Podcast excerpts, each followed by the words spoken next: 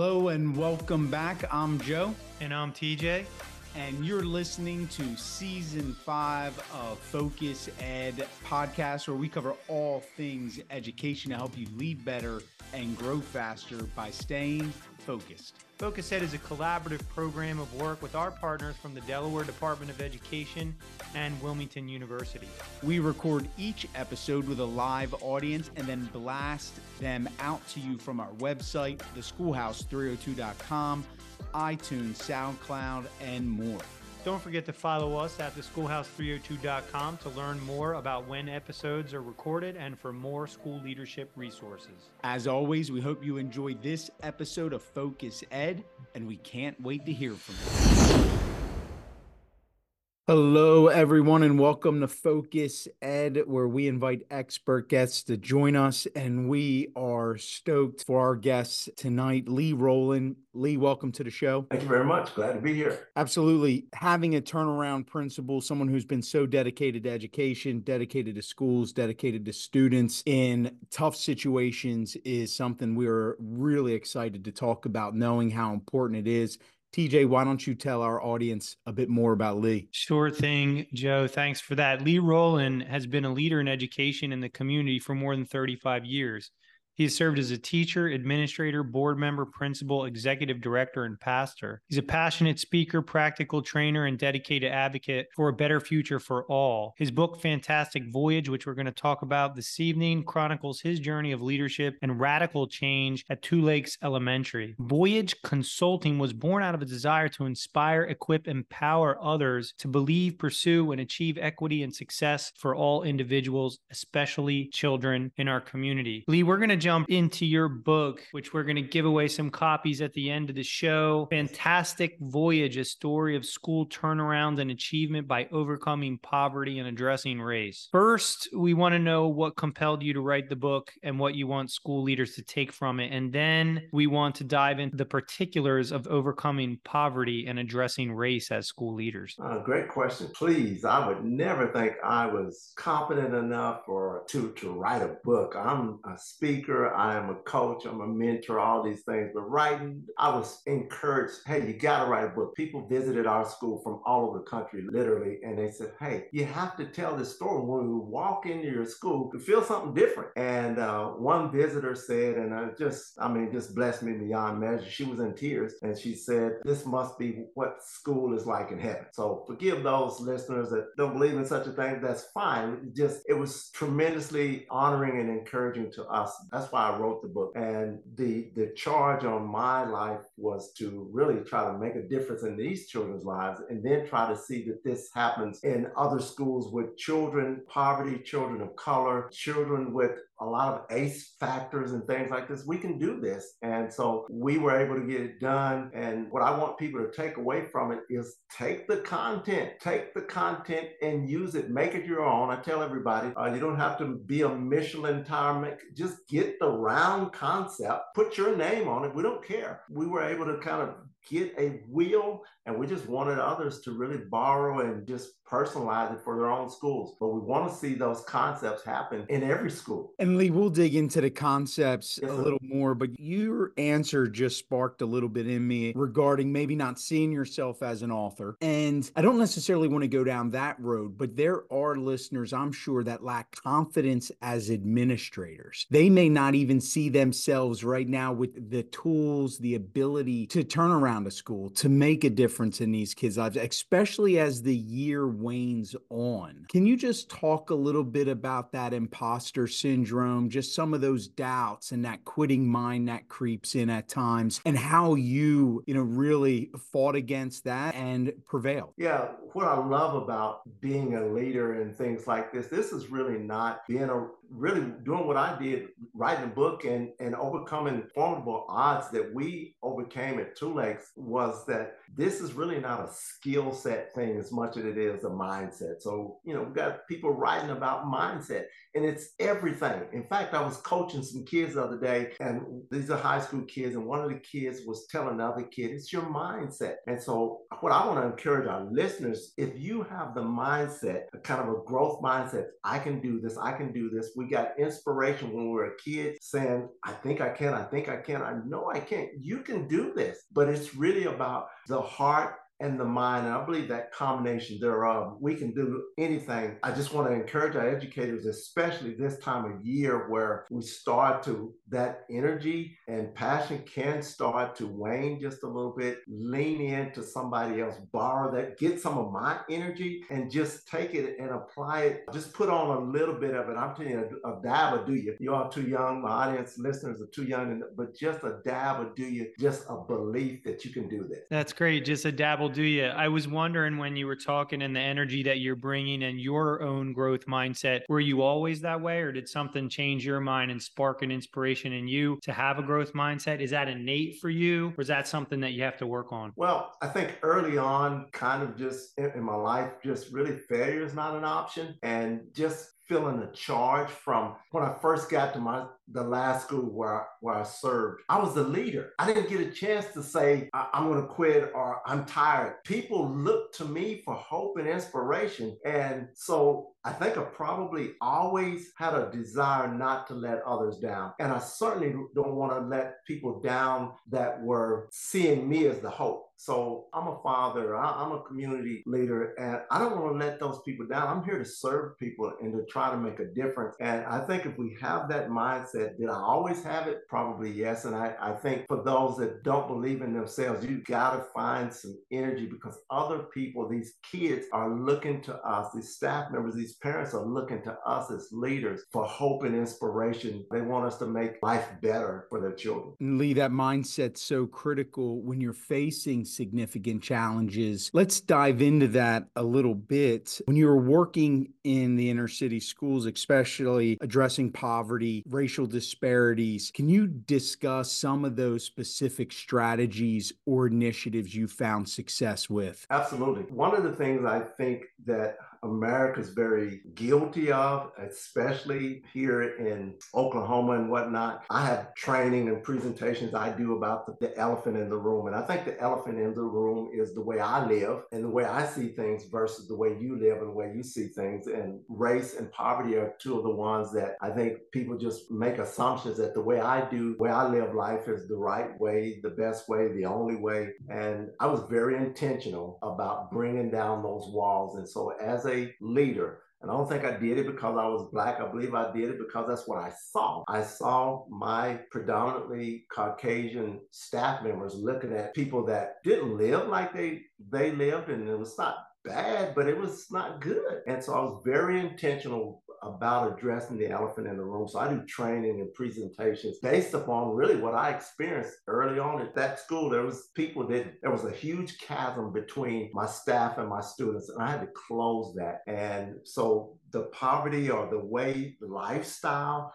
and the culture and just the way people lived and some thrived and some survived. I said, we've got to do something about this. And so one of the things that we implemented just for my students really was, and, and this was fairly novel in our area. This was, we were the first ones in our school district to even broach the idea of doing some uniforms, wearing uniforms. And I'm just telling you, I'm not suggesting it. I'm just saying it made a difference in our school. It made a difference with our staff. We started to dress like the way our kids were dressing, which was in a uniform. And it's just, we thought we were not something obligatory that we had to do. We thought, we thought we were a team. We thought we were a business, and our staff and our students approached it that way. I'd love you to unpack maybe some of the obstacles to that and how you overcame them because I can hear some people thinking, oh boy, uniforms. And I can buy into that right? Like it's an outfit. You don't have to worry about a fresh outfit every day. It's easier on parents. We can make it really cheap. Some things we can keep at the school and provide for students. You know, the teachers probably don't want to dress down if the kids can't dress down. There's a lot that goes with it. I can also hear people thinking about their communities, their districts, their school boards saying, I don't know if we want to go that route. What are some of the barriers and how did you overcome them? I think that we give John F. Kennedy credit for this, and I think I've been giving credit. He wasn't the one that coined the statement, actually, but I think the greatest fear is fear itself.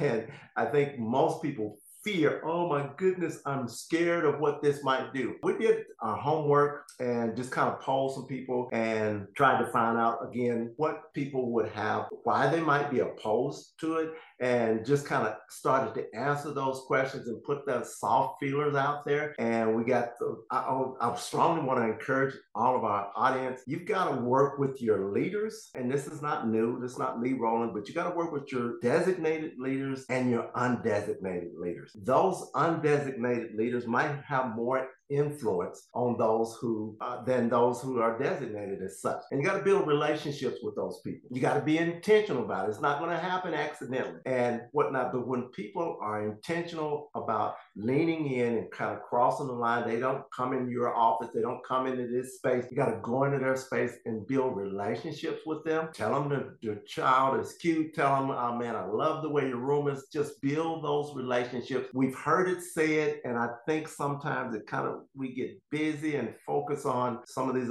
again, these required things that we have to do, but we got to make those deposits with those people. And I went in and I did that. I was intentional. I didn't have to fake it. I like people. I wouldn't want to be a leader without, like, I love people. I love serving people. And I think when people see your heart for whatever it is that you're trying to do, more often than not, people will draw, they're drawn to that. You're, a magnet. And I'm interested. And I'll just share with uh, the audience again. The union leader at my school said when uh, she wrote, she got a copy of the book and she sent me an email. She said, I remember as the union leader when you first recommended us considering that. She said, Do you see that guy's heart? Do you see his heart? Uh, heart is synonymous with a whole lot of terms, but I just want to encourage you to love the people that you lead. And I'm telling you, it is the magic that can then occur between the students, the parents, and the staff. The magic that can occur there is just contagious and it's just mind blowing. Yeah, I want to tease out a couple things because that was a powerful answer, and I don't want it to go over some people's heads. One, fear presents itself, but it's often not real. So we, absolutely, yeah. yeah so we have to just keep that on the forefront. You also discuss about putting soft feelers out. I think that's a great strategy. Get a pulse, know what people are thinking. And that you tied that directly to the designated and undesignated leaders. We often overlook, I think, which is a mistake, those undesignated or untitled, but they have enormous amount of influence. Incredible. And and let me add this to this. I lost the thought while I was speaking. I get so amped up, I guess sometimes, but but this the concept of collaboration collaborative leadership, I want to encourage everyone to lean in to just due diligence and research and collaborative leadership. If you're leading alone, I don't care if you're a principal, I don't care if you're a dad, I don't care if you're a pastor, I don't care what business you're in, that's problematic. You need assistant coaches you need captains. So that point guard or whoever is the captain on that floor, you need those people on your side. I would love to help anybody address and try to look at the collaborative leadership, and that is kind of an all for one, one for all, finding leaders and letting those people, they'll tell you in a private conversation where they disagree. You get them, you all have that conversation, visit, and then you put your thoughts together. And now the two people champion this cause three people, four people, it becomes contagious. Absolutely. I, I want to just take this a little bit different area, just from a very specific point of view. Did you work with the community, Ali, with helping with costs and just, you know, working with the uniforms? And I know that might even seem silly, but we do get caught up in the weeds at times. And I know that might be thinking, but in high poverty areas, you know, somebody might see that as a roadblock. But did you make any community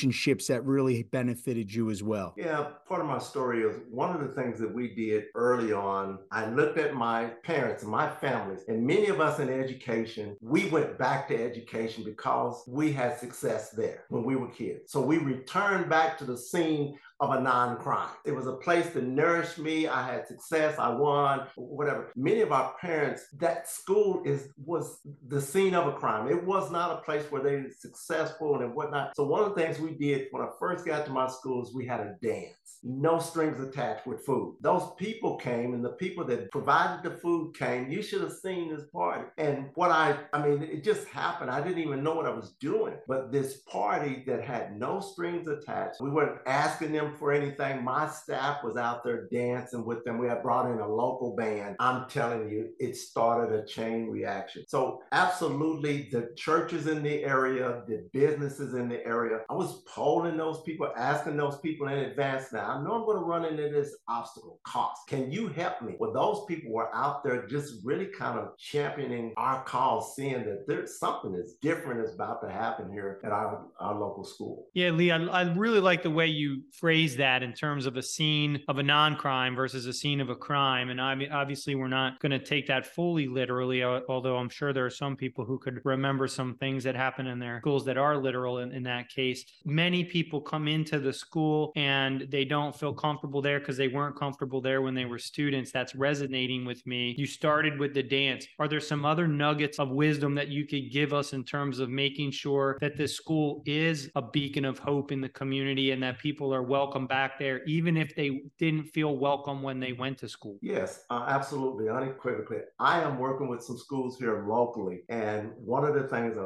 want our audience, our leaders here to hear, you got to capitalize every time you get those people into your space, every time you get them in your school. So I would go into the cafeteria and I'd see parents and I'd sit down and visit with parents and just build relationships there. But all the events that we do at school, we were intentional with every event that we had. Once we saw, oh, people come to school, they come here for this. They come here for Christmas parties. They come here for Valentine's parties and things like that. And we made sure that if they came to an event, a, a choir event, any kind of thing, everything we did, we tried to seize the moment and build relationships and connect with them and be very intentional about the message. School, school, school leaders, we have to be our own best advertisement, promotion. We've got to tell people what you're going to get here at this school, at this store. The businesses do it all the time, the churches, but we got to let people know that my school is special and we're special. We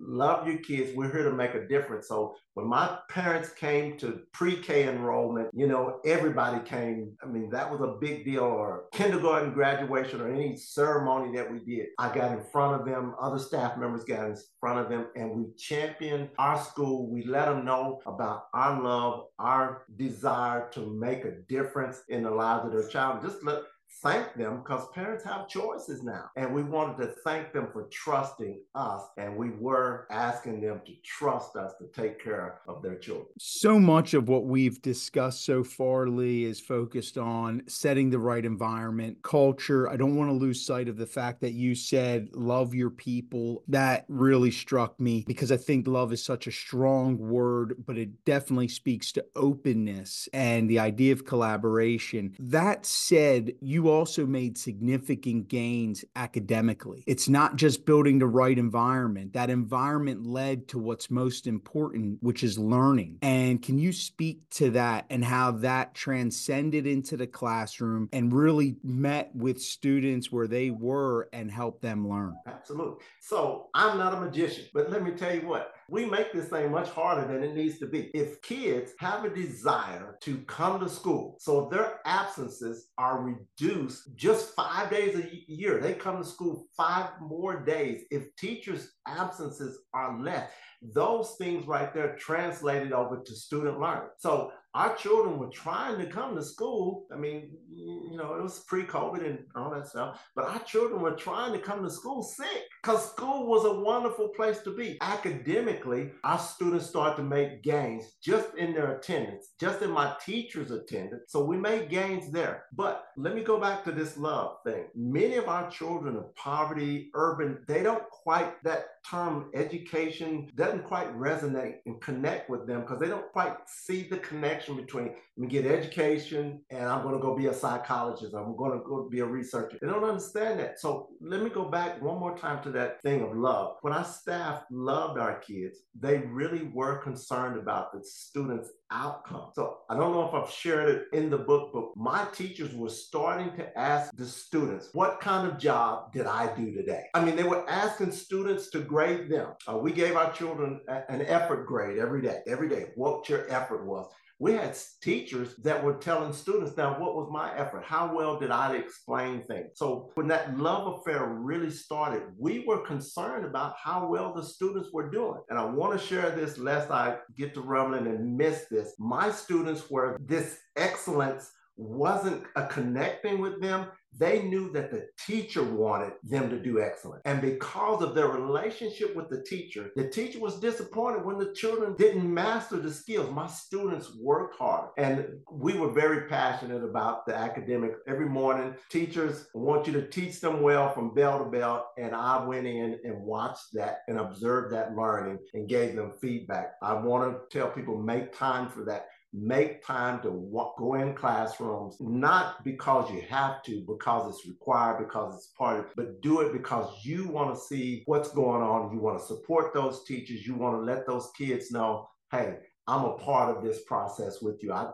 that office is just where I, I put my laptop down. But no, your environment is where I want to be. There is so much to unpack in that short quip there, Lee. I mean, I wrote down teach them well from bell to bell. That's got to be a motto. That's got to be a mantra for everybody. The fact that you're getting into classrooms, not just because it's part of what we do, but because you care to see the students learning and that effort grade every single day. That's something that can really give students a shot of dopamine if they do well and also the feedback for what they need to do tomorrow to reach that reach towards the excellence that you described. I mean, it's incredible. We could go on and on with that part, but I do want to transition a little bit some leadership questions that we have that we ask on a regular basis of our guests that our listeners get a ton from. And I think the segue here is this question. If you could improve the student experience in every school, what would you want to see done? Since social emotional learning has kind of gotten, depending on where you live, some negative connotation or something like that.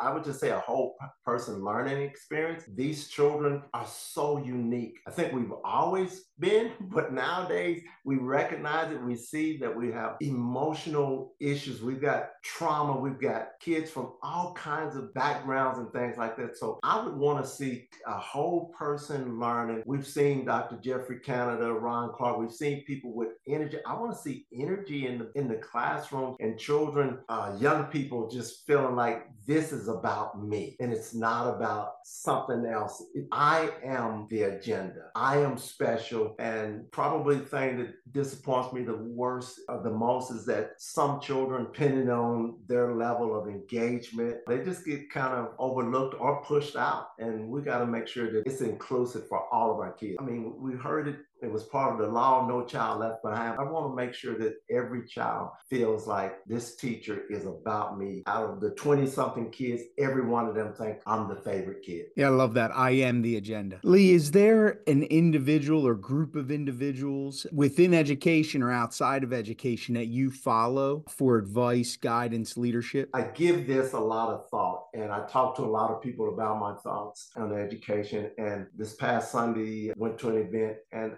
I just really kind of, I've always loved Ron, uh, Ron Edmonds' work and the effective schools, which was done in the early to mid 70s. And that's, and he said we can, whenever and wherever we choose, successfully teach all children whose schooling is important to us. And that has lived with me ever since I got into education. I continue, I think new waves of things come along, but us making sure that we have the right leadership. So Ron Clark is, I mean, Ron Edmonds is a guy that I always champion. He's been gone, he was gone too soon, but he's one of my favorites. That's great. We'll link to his work in the show notes the best we can and love to hear from you about what your favorite pieces of work from him are here, you know, after the show so we can get some links for the listeners. I was wondering, and our listeners love books, you know, leaders or readers. We're going to give away 10 copies of your book on the show. Anybody who doesn't get it's going to buy it on Amazon. I know it for sure after listening to you today. I'm wondering if there are books that you recommend in the realm of teaching, learning, or leading, anything that you would say, these are my go to. I give away these the most often. My first year at my last school, I championed because he's done such a great body of work, Dr. Jawanza Kunjufu. And the book that resonated to me the most was Black Students, Middle Class Teachers. But he's got a library of,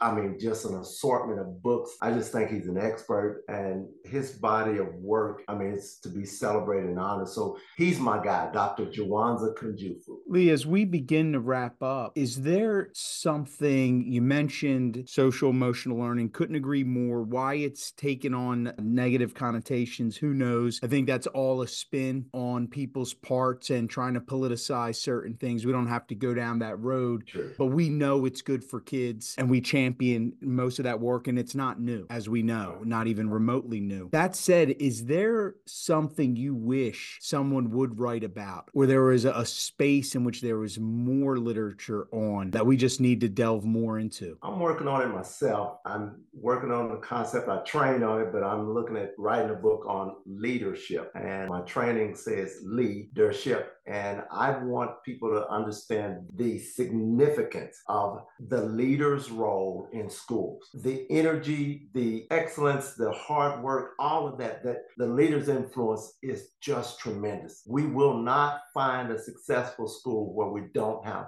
successful leadership. It will not happen. And you can't necessarily make it excellent just by yourself, but you have to have, you got to lead before the people will follow. Give them something to follow, something to aspire to, something to work harder for. It's hmm. hard to be a teacher. It's harder today to be a teacher than it's ever been before. Yeah, we love that. And it's a great way to wrap up. You have to lead before people will follow. And I think it also subscribes to the law, of the lid by John Maxwell, where the culture of the school cannot exceed the capacity of its leader. Absolutely. And so thank you for that. We can't wait for that book to come out. We'll have you back on the show when it does. This has been wonderful, Lee. Is there anything else that you would like to add? Any other words of wisdom, something that we didn't ask, or maybe an ask of our audience? No, because I want them to remember to lead with love. It'll take you further than your skills, your passion, but lead with love. Fantastic. You heard it here, everybody. Lead with love. Lee Roland, everyone. How about a virtual round of applause from our audience listening tonight? Lee, thank you for being on the show. This has been wonderful. Thank you. Thanks, everyone. And don't forget to follow the schoolhouse302.com for podcast, blog posts, books to read, and more at the schoolhouse302.com. We'll be back soon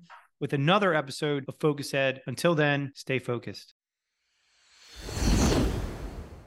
Hey, leaders, before you go, one more announcement. We now have available for you our candid and compassionate feedback master class.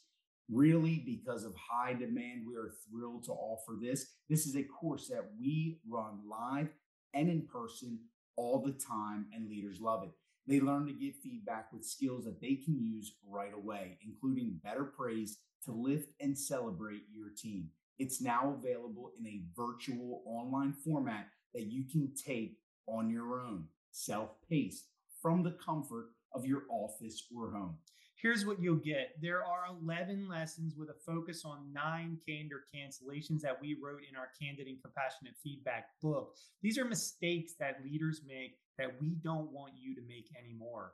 We'll teach you models so that your feedback is meaningful, and we'll give you tools necessary to build the culture that you always wanted. Trust us, without these critical skills, you're not capitalizing on your own capacity to lead better and grow faster. Go to the site, theschoolhouse302.com, click on shop courses, add this course to your cart, and start learning today.